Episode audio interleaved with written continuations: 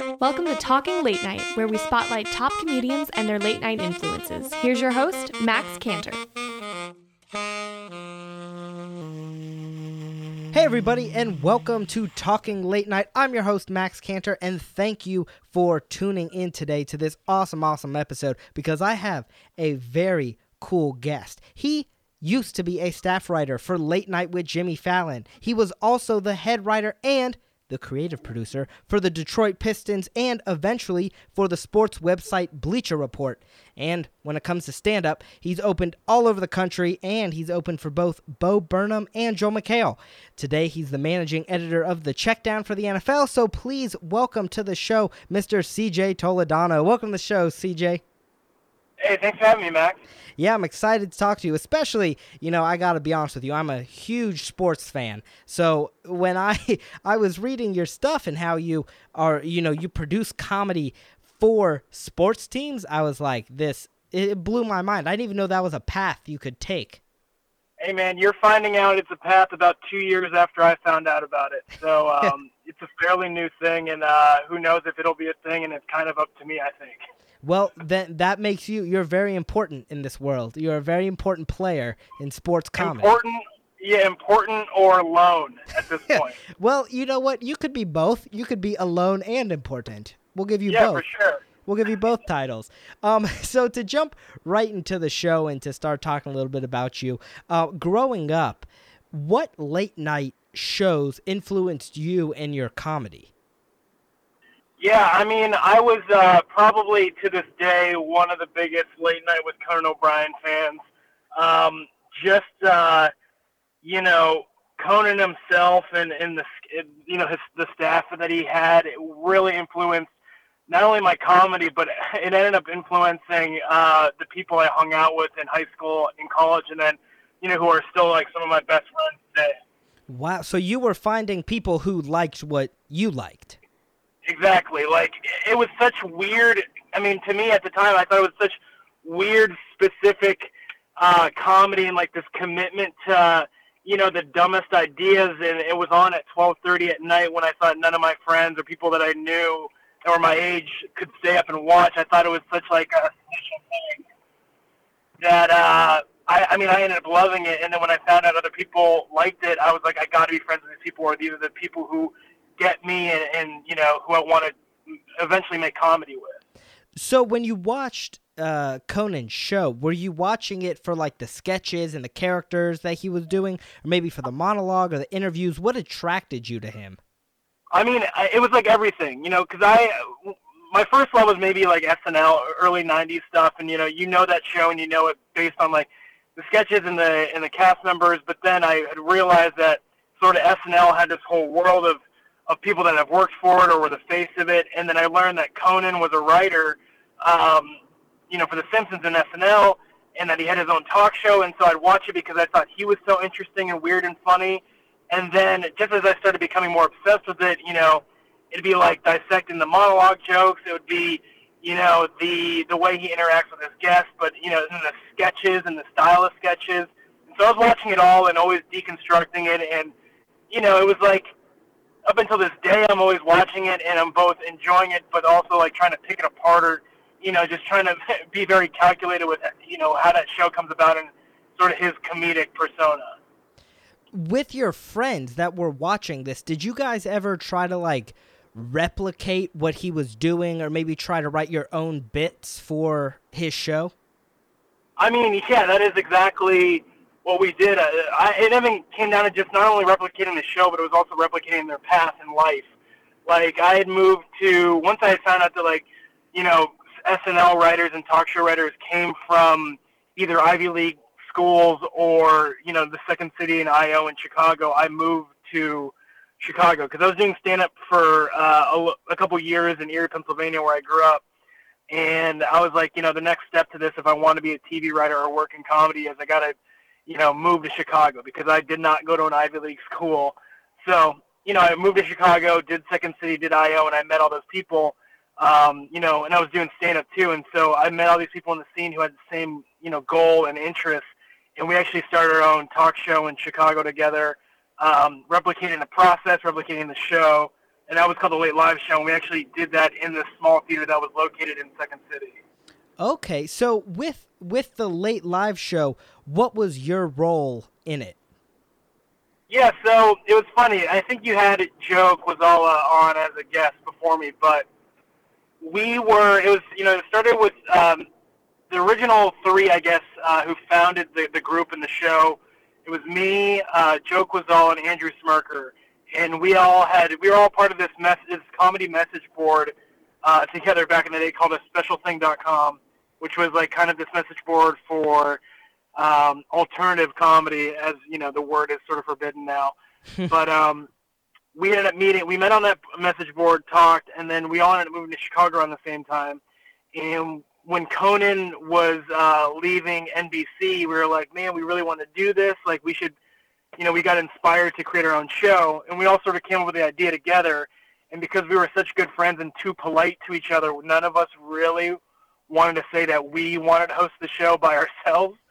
and I think the arrangement that we made was that we would all sort of, you know, lead the writers' room that we would put together, uh, all sort of produce it, you know, take the head responsibilities of that. But Joe and I would co-host it together, which at the time we would say that me and him were both, you know, equally the main host. But it was really Joe was sort of the main host, and I was the sidekick, sort of the indie director of the whole project. Okay, so you were doing well. You were playing a lot of roles. Then you were writer, you were performer, you were doing it all.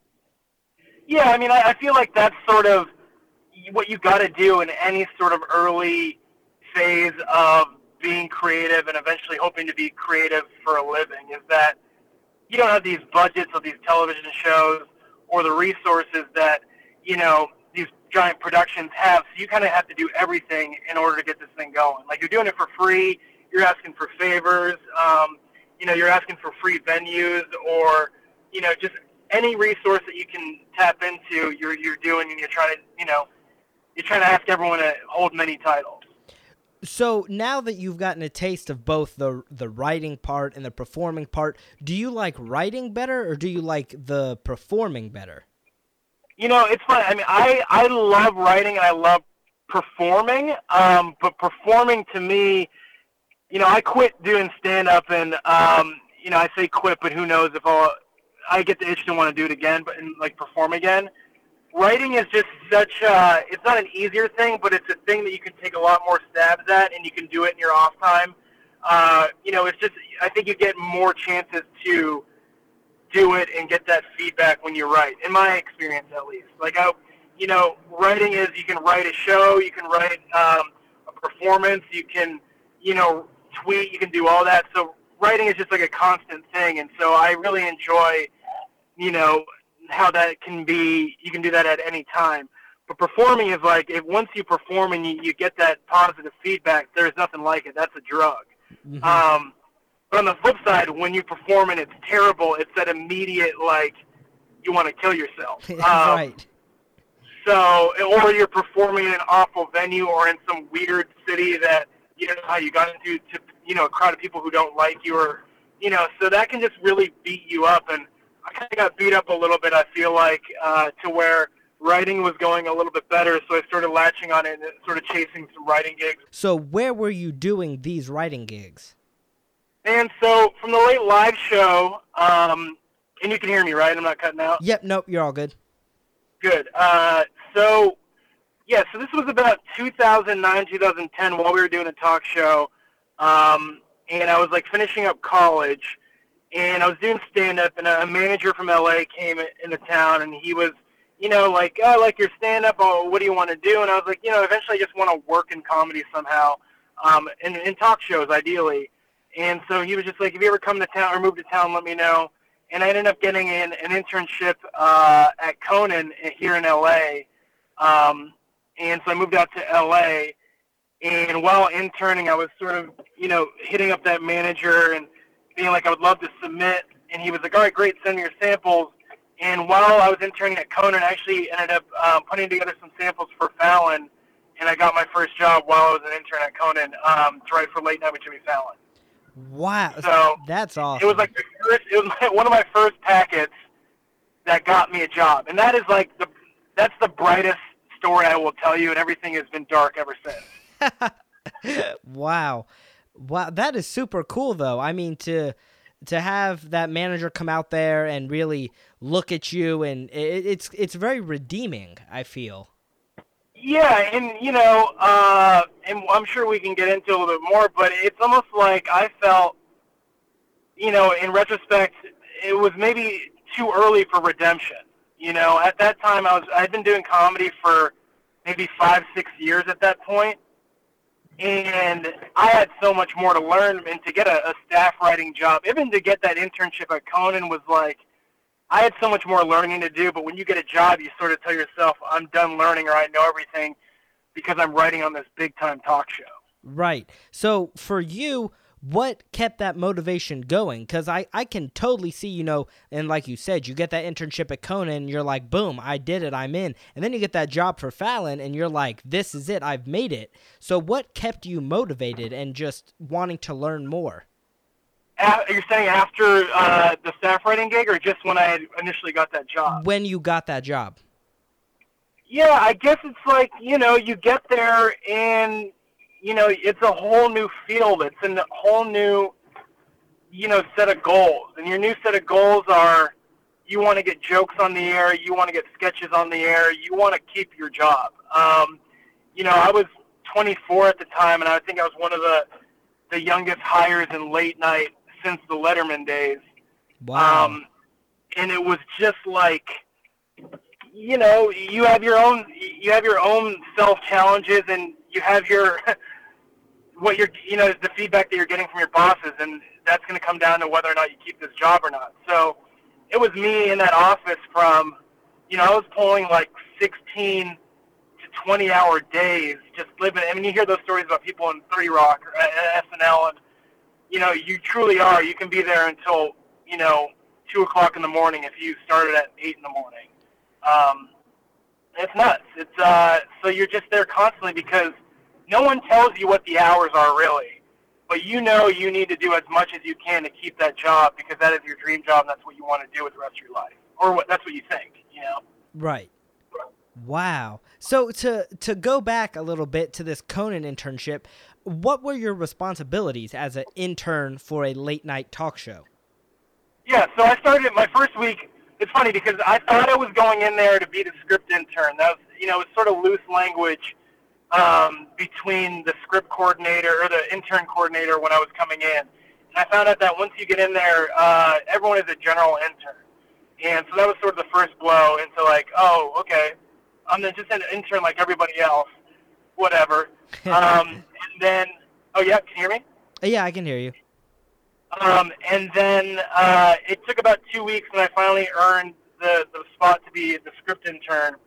And what I would do was uh, I would deliver all the script updates to all the departments, everyone in those departments, um, all day, and then also you know have the general intern responsibilities like get people lunch, um, proofread stuff. I would look over the cue cards before the show.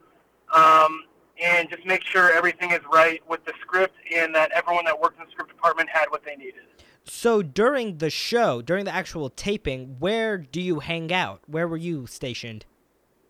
I would hang out in the control room. Um, you know, I thought that was the best place to sort of see how everything worked. Um, and also, I would always just let any writers or any of the producers know, like, I was in this control room because then – it was pretty close to the stage, and if they needed anything from me, I was pretty accessible. And I was right. That was actually also right by some copy machines, just in case last minute script changes happened. Right. Wow. So, do you have a favorite memory from watching all these shows? A memory that stands out? Um, I w- I wouldn't say a specific memory, but you know, it was being able to talk to my idols and people who I admire to this day, like Brian Stack, who, you know, was a writer since the early late night days.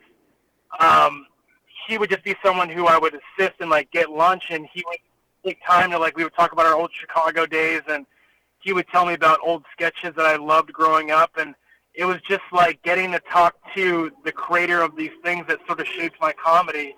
Um, I sort of recognize that it's such a uh, an amazing, you know, thing that I got to do. And so I would just always pick his brain, and he was always so nice to spend, you know, an hour you know, almost every week just to like talk to me about the stuff that I loved, and that was just that was an incredible opportunity that I, I don't. Yeah, looking back on, it, I'm like, man, I don't know if I've had something like that in comedy in a, you know a very long time.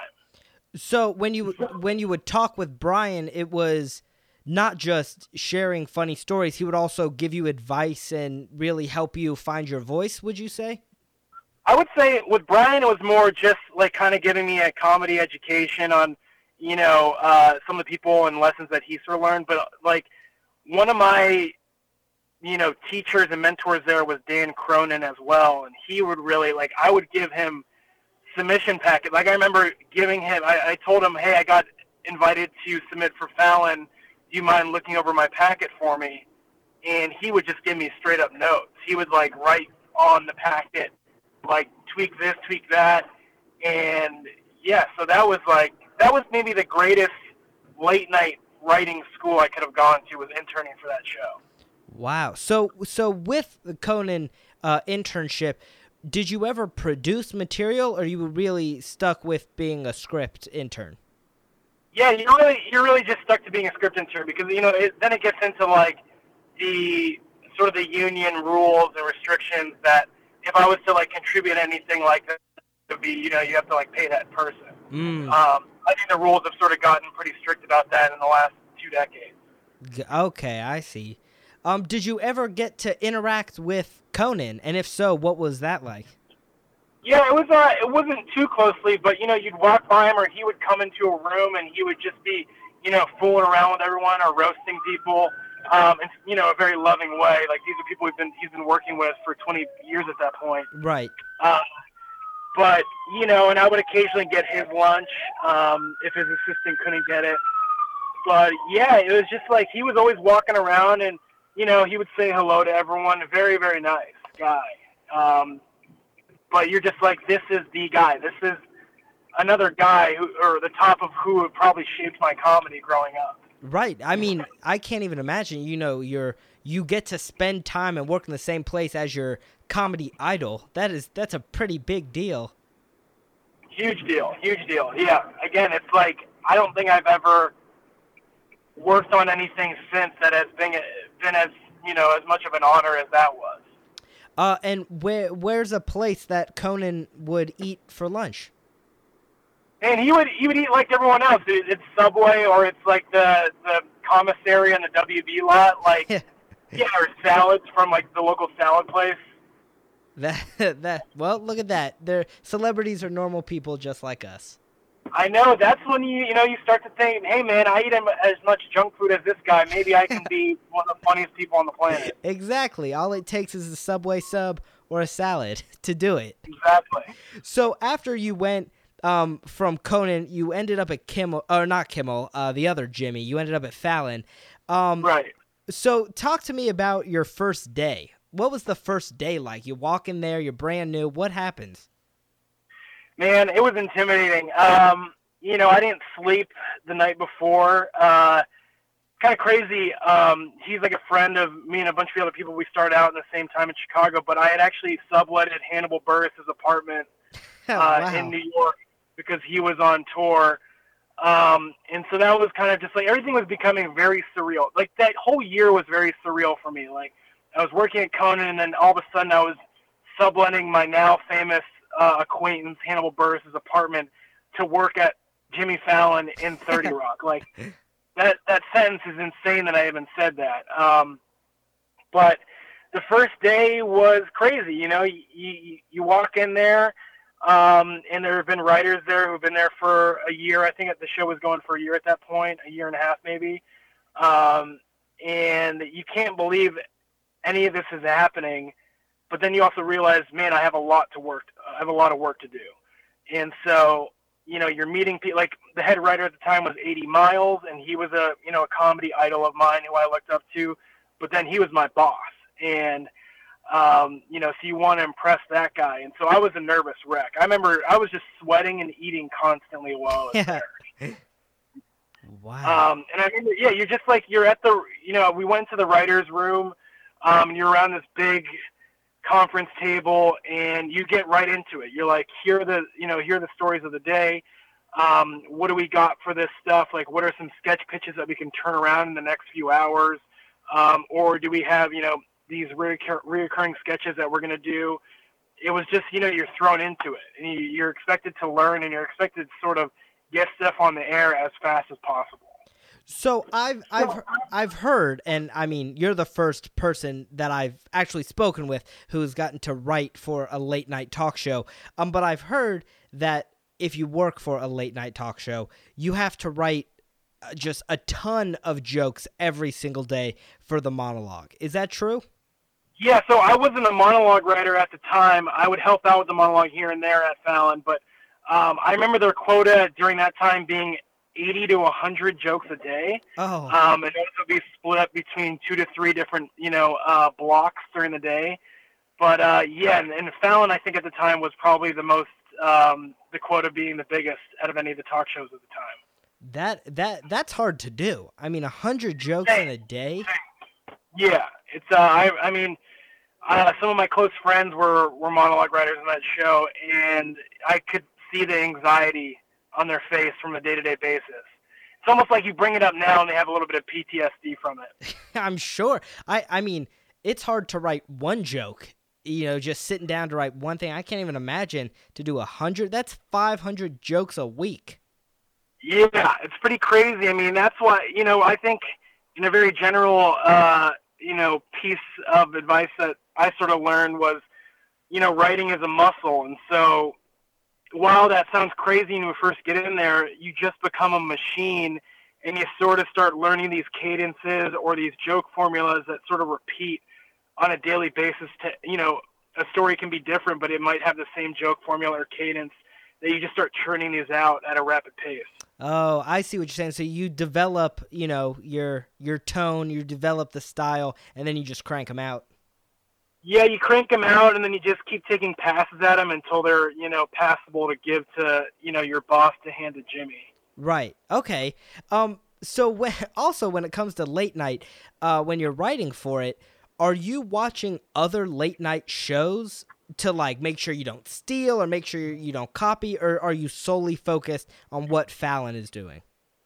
Uh, you know, I was solely focused on what Fallon was doing, but actually, the funny funny you say that is because at Conan, uh, one of my responsibilities as a script intern was to outline other um, other hosts' monologues and and sort of just like uh, comedy that they've done to make sure that we weren't repeating any comedy. So while I was at Conan, I was watching a lot of Kimmel and Ferguson and sort of telling or just like doing these show breakdowns of what what sketches and jokes they were doing, so that uh, Conan wouldn't repeat any. Okay. Oh, that that's very that's very interesting. Uh, you don't even think about that happening behind the scenes, but I bet it's happening uh, all the time. Yeah, actually, a moment that I'm just remembering now when I was a script intern at Conan was that I remember seeing in the one of the final monologue sheets um, for the day, like minutes before uh, the show was going to happen, there was a joke that I think Kimmel had done that Conan was almost going to do, and then I had told my boss, who then told uh, her boss, and they, they they cut that joke at the last minute. You look, you're a hero. I know. I was the hero. I remember being really proud of that. Wow, I, that that's also, I mean, that's high pressure too because if they come out and you know Conan comes out and does that joke and people are like, "Oh, look, Conan took Jimmy Kimmel's joke," that falls on you, I guess, for not checking it. So that's high stakes. Absolutely. I mean, yeah, I, I didn't, you know, I was just always just trying to do everything I could. I mean, I was so obsessed that like I would rarely make mistakes in that. Like that's me bragging a little bit but I was just so obsessed with every little minor detail that I, am not surprised that nothing got by me. Right. It's ah, you're a hero. I'll tell you, you are just a true hero. So, uh, back back with your time at Jimmy Fallon, um, because you're writing so much. What exactly were you writing for the show? Because you said you weren't a monologue writer. Yeah, so I was writing sketches, and at the time, I think that you know they were just finding sort of their sketch voice um, for the show, and so I would do a lot of the desk piece joke writings, like the thank you notes. That's where I, I sort of had a lot of my jokes make it to air. Um, I don't know if they still do this desk piece anymore, but it's called Pros and Cons, and so I sort of became really good at writing, um, you know, desk piece jokes. But then I would also produce these, you know, sort of what they do now, these game show type sketches. Um, I hate to call them in sketches because they're not really sketches, but like, you know, they had this thing called spit takes, Mm-hmm. uh, where contestants had to, you know, read these sort of, you know, corny jokes and make their friends laugh. Um, yeah, I have a real difficulty explaining what the sketch comedy was there at the time. Uh, not a knock on them, but it was just different. It wasn't like the sketch sketches that I liked and I learned uh, how to write when I was watching Late Night with Conan O'Brien. Mm. So when you are writing sketches, are you writing sketches for that day, or do you write sketches and you're like, okay, we'll we'll come back to this, or this is a good sketch, but we'll use it for this guest, you know, in two weeks. Yeah, I mean, we well, if like a big guest is coming um, to the show, and we know that two or three weeks in advance, we're pitching that in that moment, and then, you know, it might be a bigger, you know, it might be a pre-tape segment, and so they need to like get the resources in line and the production schedule to shoot with, you know, a Beyonce or someone like that, and it just all depended on what the news story was or what what guest was going to be on the show. So you're writing, you know, but if you pitch something on the day of that is like amazing and would kill and like everyone is really psyched about it, then you're going to turn that around in that day. You're going to produce that in that day for that show that night. Okay, I see what you're saying. For for this show, um, for for Jimmy Fallon, because you had a different role, um, a more uh important role, higher up role. Where did you watch the shows? Uh, well, I found I watched it in my office. Oh, okay, so you watched it on a screen.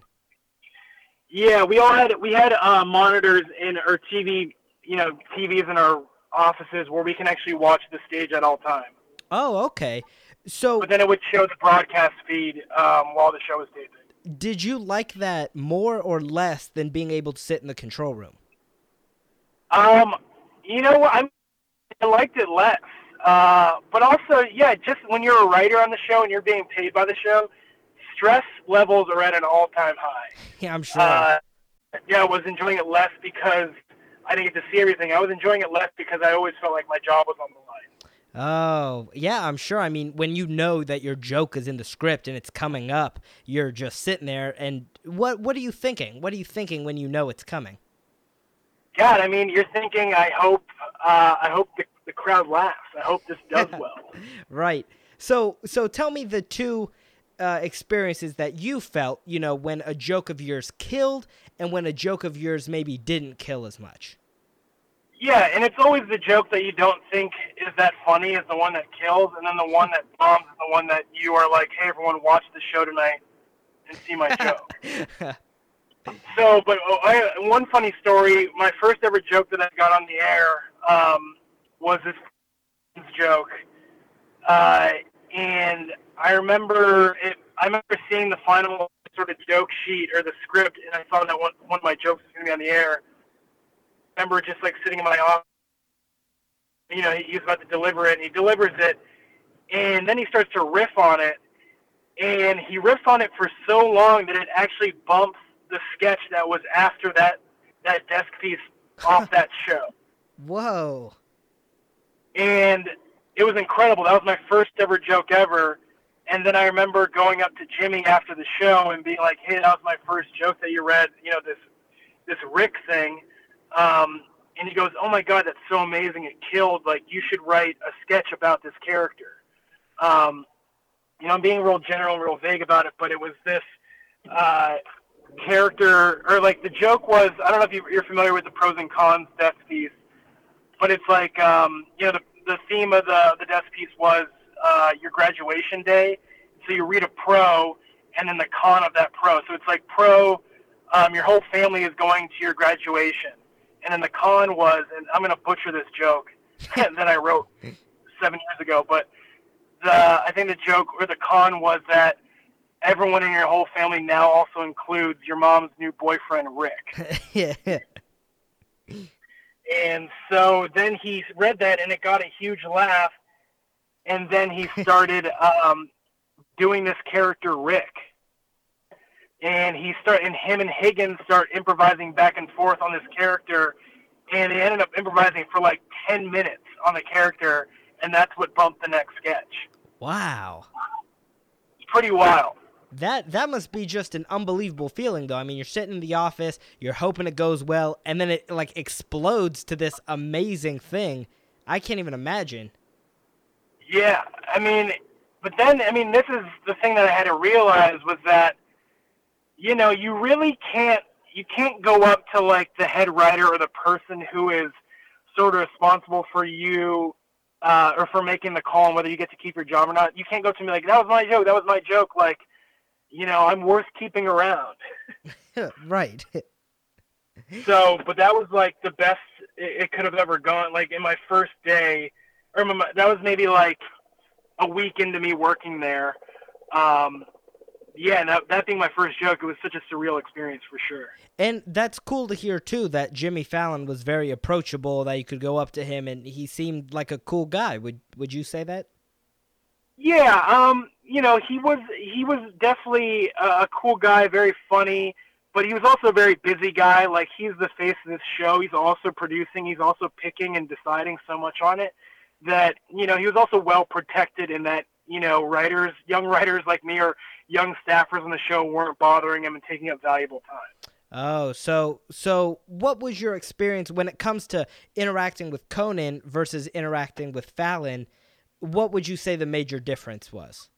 The major difference, I think, was that Jimmy was still new when he was doing this show, and he, you know, there's a lot of pressure on him uh, to make sure this show was good and that it would continue. That you can sort of read the pressure on his face, um, as opposed to Conan, who knew he sort of was going to be doing this for as long as he wanted to. Mm-hmm. Yeah, and I mean, uh, Conan knows they're not getting rid of him. When I guess Fallon, when you're so new, you're still hoping that the network isn't going to remove you as a host. Absolutely, absolutely. So after your your time at you know the late night with Jimmy Fallon, where was your next step in your comedy career? Well, I mean, to be very candid, um, you know, I didn't get renewed on the show um, after my contract and so I had no. I was young still. I was, you know, I mean, I'm young now, uh, but I just had no idea what to do next. And that's what I meant about, you know, getting redemption early. It t- I took a major shot to my confidence, and I didn't know one word. Uh, was I? I was like, will I get another job on another talk show, um, or should I keep doing stand up? And so I was sort of in this weird like purgatory of what I was going to do next.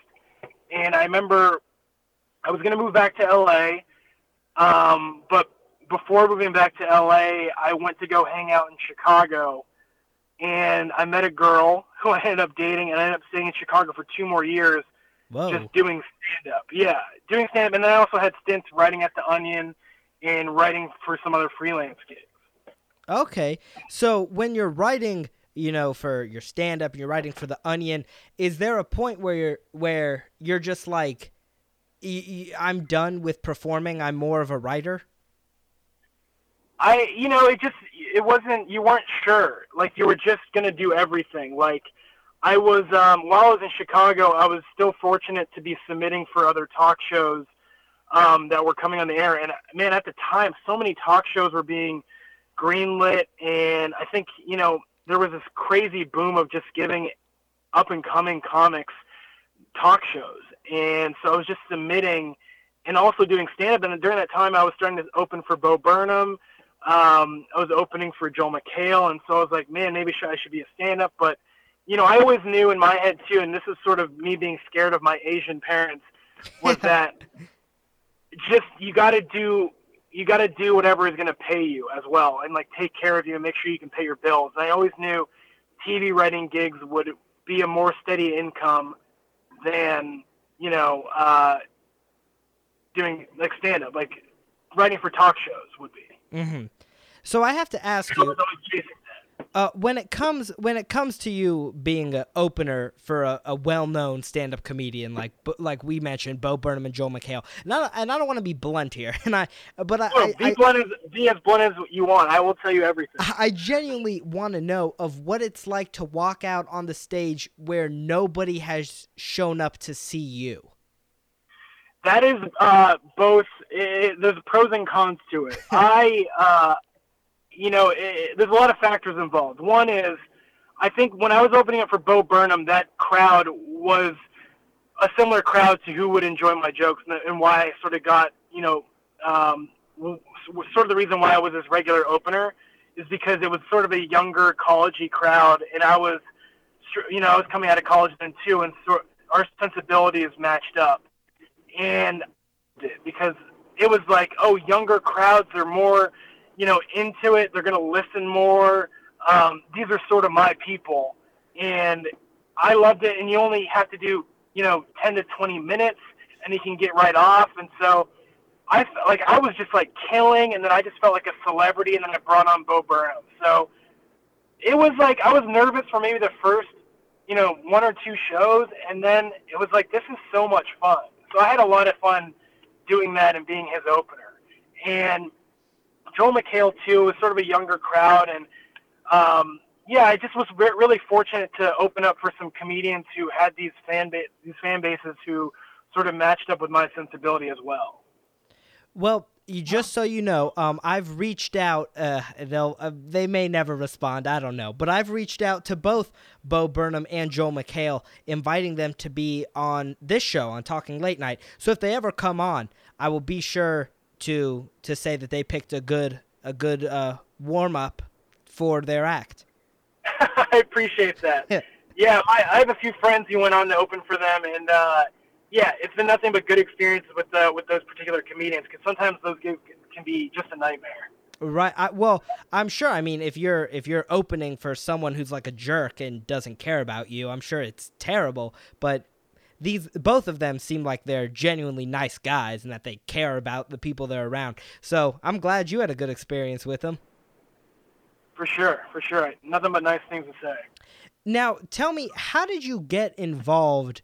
uh, with the Detroit Pistons because I read that and I was like, huh, that's a that's an interesting thing to have on your LinkedIn page. So tell me, uh, how did you get involved with with the Pistons?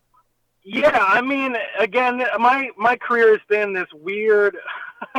it's taken some weird turns, and so I had moved to LA, and I was trying to get TV writing jobs, and it was just dry. I wasn't getting anything um, I fired my manager and agent.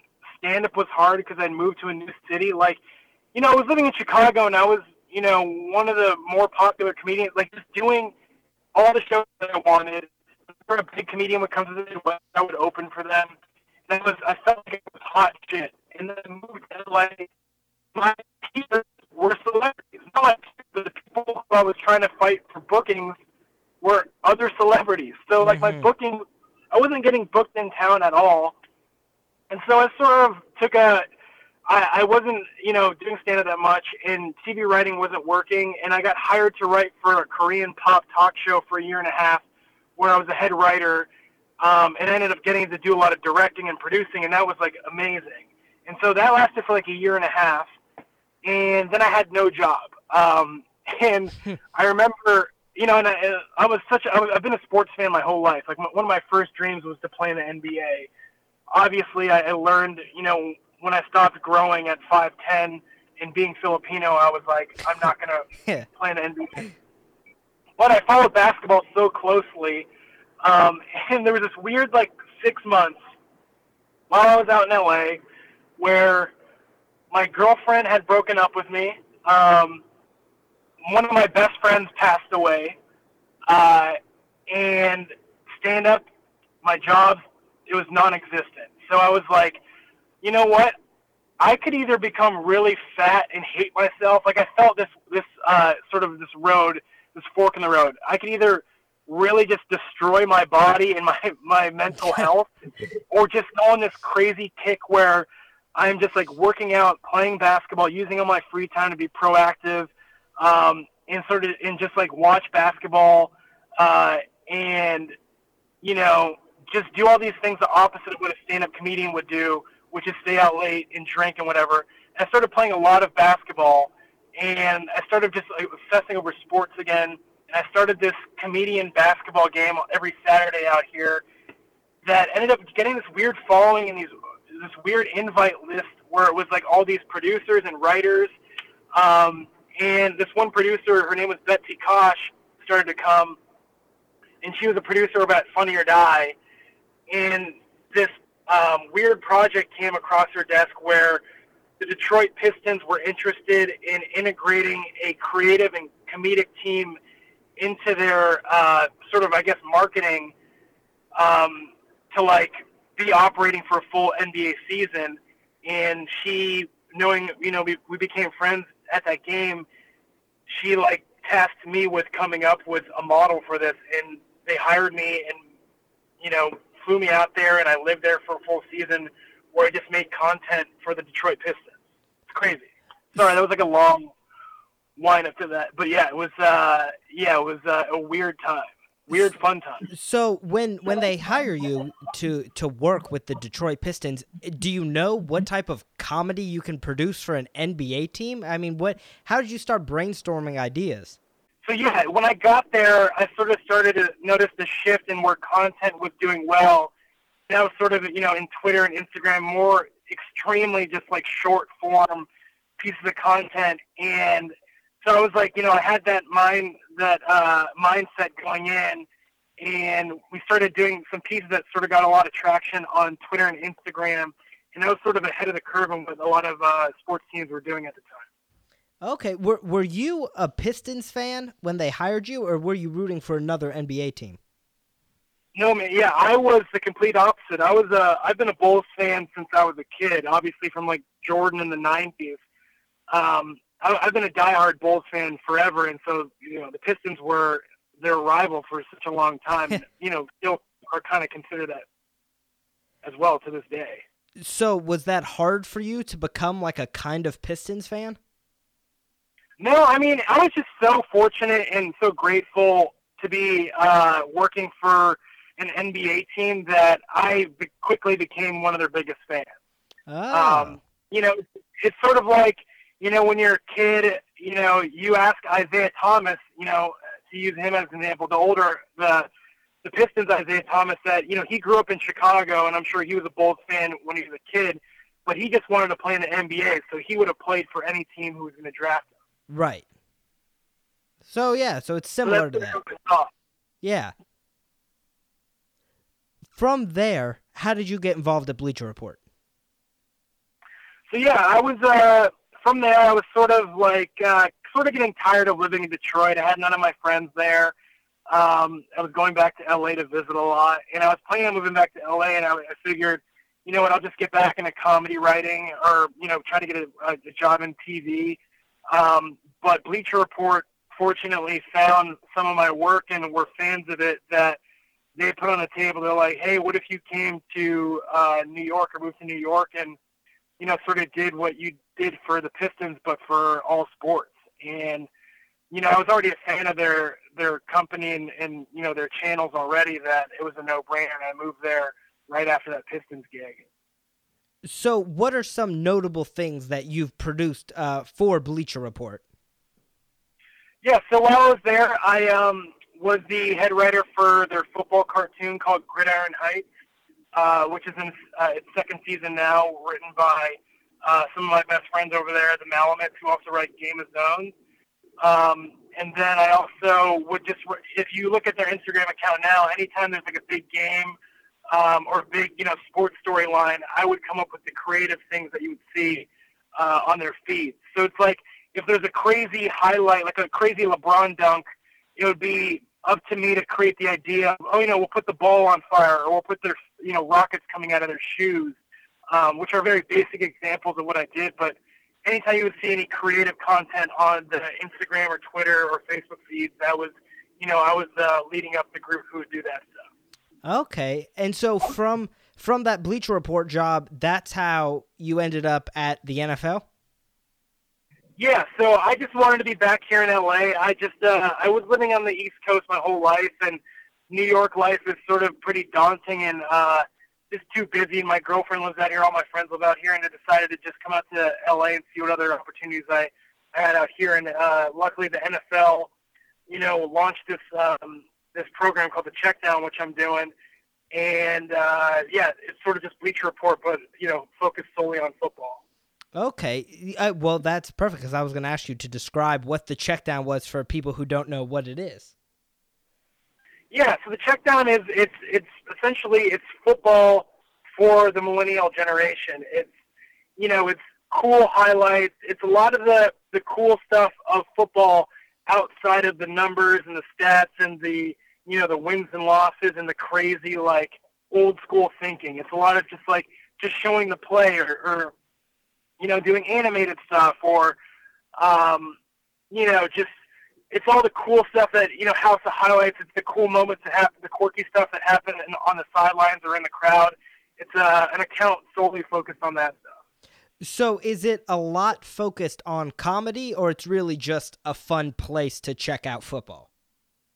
You know, it's a lot of comedy. It's in, a lot of uh, comedy is infused in that. Um, it's a lot of like finding those moments that are pretty organically funny, um, and just keeping a consistent voice you know, how I, why I think I found some success in in these sort of uh, accounts is that I I imagine the check down as like a host. Say the check down is like Jimmy Fallon, and it's then finding the clips or writing and coming up with the content that fits that host's voice, mm. um, and just trying to do something like that on a daily basis.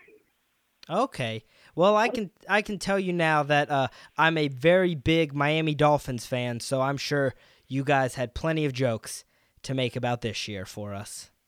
Right, right, right. I mean, we try to do the thing of, you know, a lot of sports accounts, they try to make a lot of jokes tearing down teams, but, um, you know, I think there's a lot to celebrate in sports, and so we try to tend to lean on the positive side. Ah. Um, but you know, there's a lot of cool stuff. Like Jarvis Landry is a is like a a really fun personality, and so we highlighted a lot of his uh, post game speeches and a lot of his cool plays, one handed catches and stuff like that. Mm-hmm. So I mean, there's there's something for you on the check down, I think. Yeah, there uh, for sure. I mean, yep, Jarvis Landry is my my favorite player on the Dolphins, and uh, this past year I got to go down to Miami to their training camp, and I got to meet him while signing autographs, and I was about to pass out. It was a big deal, big deal in my life. Yeah, yeah, for sure.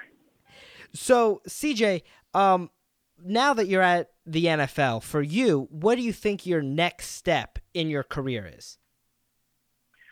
Um, well, you know, I want to spend some time on this project and and see where it goes and and try to, you know, exhaust myself trying to grow this account uh, for the NFL and see what we can do with cool experimental uh, or you know, um, you know, just kind of just create a space for the NFL because uh, I feel like the NBA, Twitter, and, and social media is at an all-time high right now, and I really want to do that for the NFL, and I think the checkdown is a great opportunity for that.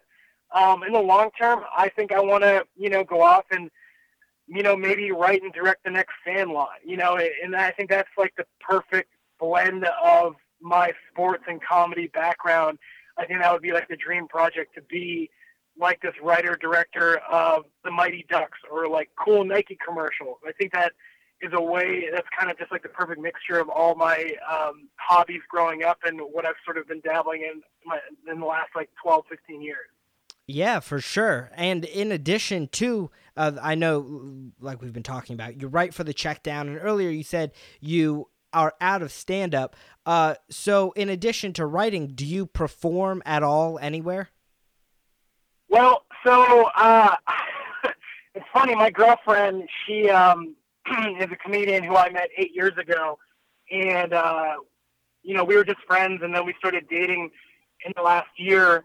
And so when I got out of stand up, I was like, I'm not going to do stand up anymore. I'm not going to go to shows anymore. But she is a, a very successful comedian, and so now I, I'm at shows more than ever. And I'm sort of, you know, I watch shows and I'm like, man, I used to be good at that. I want to do that again. So I'm actually I booked a few shows for January to get my feet wet again and see what uh, momentum I can get brewing, and we'll see we'll see how it goes. I'm not I'm not doubling down on it just yet, but um, yeah, stand up is fun. It's just fun to go out there and perform, and it's uh, again, it's a it's a different uh, way to just sharpen your your comedic sensibilities and and just keep in touch with what's funny and what's uh, what's good. Yeah, for absolutely for sure. Um, And uh, I have one last question for you, CJ. It's a question Sure. that I ask all my guests, actually. So every single guest is asked this question at the very end. And the question is if you were to give one piece of advice to somebody who eventually wants to be in your shoes, what piece of advice would you give? Um, I think it's just be consistent. You know, just do something every day. Uh, you know, big or little, that is furthering you to reaching your goal. Um, whether you know, and that can be you can be lazy and just watch a comedy movie and sort of just kind of look at it and go, "Why is this good?" Or you know, the next day, then go do stand up or write you know a piece of comedy, whether that's a script or one or two tweets. You know, it's just like do something every day that is getting you closer to that goal in comedy that you have. Yeah, definitely. It'll it'll, it'll culminate in something. Something will happen. You you you'll start to find successes in one of the things that you're doing, and then you can just start doing that one thing over and over and over again until that's like your calling card, and you're finally working in comedy in some way. Mm-hmm. Yeah. And if C, uh, CJ, if people want to find you or see you perform stand up coming uh, uh, coming up soon, where's some places they can find you and check you out? Just uh, yeah, just follow me on Twitter um, at CJ Toledano, and most everything that I ever do, is you know, it's me primarily writing jokes here and there on there, and then um, you know, reposting comedy stuff or, or cool sports stuff that I'm working on. Um, and if I ever do stand up again, well, I'm doing stand up now uh, this month. Uh, you'll probably see me plugging those shows on there. Cool. Well, yeah, definitely for sure. Be sure to check out CJ at his Twitter. And once again, CJ, thank you for being on the show. I love talking to you. Absolutely, man. Good luck in everything that you do, and um, yeah, thanks for talking to me and, and taking interest in uh, my weird ass career. Yeah, uh, definitely. But uh, you know what? It was a cool one. It was an interesting journey, but it was very cool because in a in a way, it like all came together and all makes sense. Yeah, no, that's uh, whenever someone asks me how I got to one thing or the other, I'm like, do you have an hour of time for me to explain to you and, and connect these all together? Yeah, but it, And uh, that's what we just did right here. it was yeah, it was definitely cool to be able to see you know what you do now for the check down related back to what you do or what you did with Fallon and that connected to Conan, which connected you know like it just went on and on. So it was very cool to tie all those pieces together to one big puzzle of your life. Awesome, man. It was a pleasure. Thanks so much for having me. Yep, thank you. And to anybody who's listening, remember you can visit us at our website at www.talkinglatenight.com. You can find us on Facebook at Talking Late Night, and you can also follow us and download our shows on iTunes where you can rate and leave us a review. So thanks again to CJ for being on the show. Thanks to you for listening, and we will see you next time.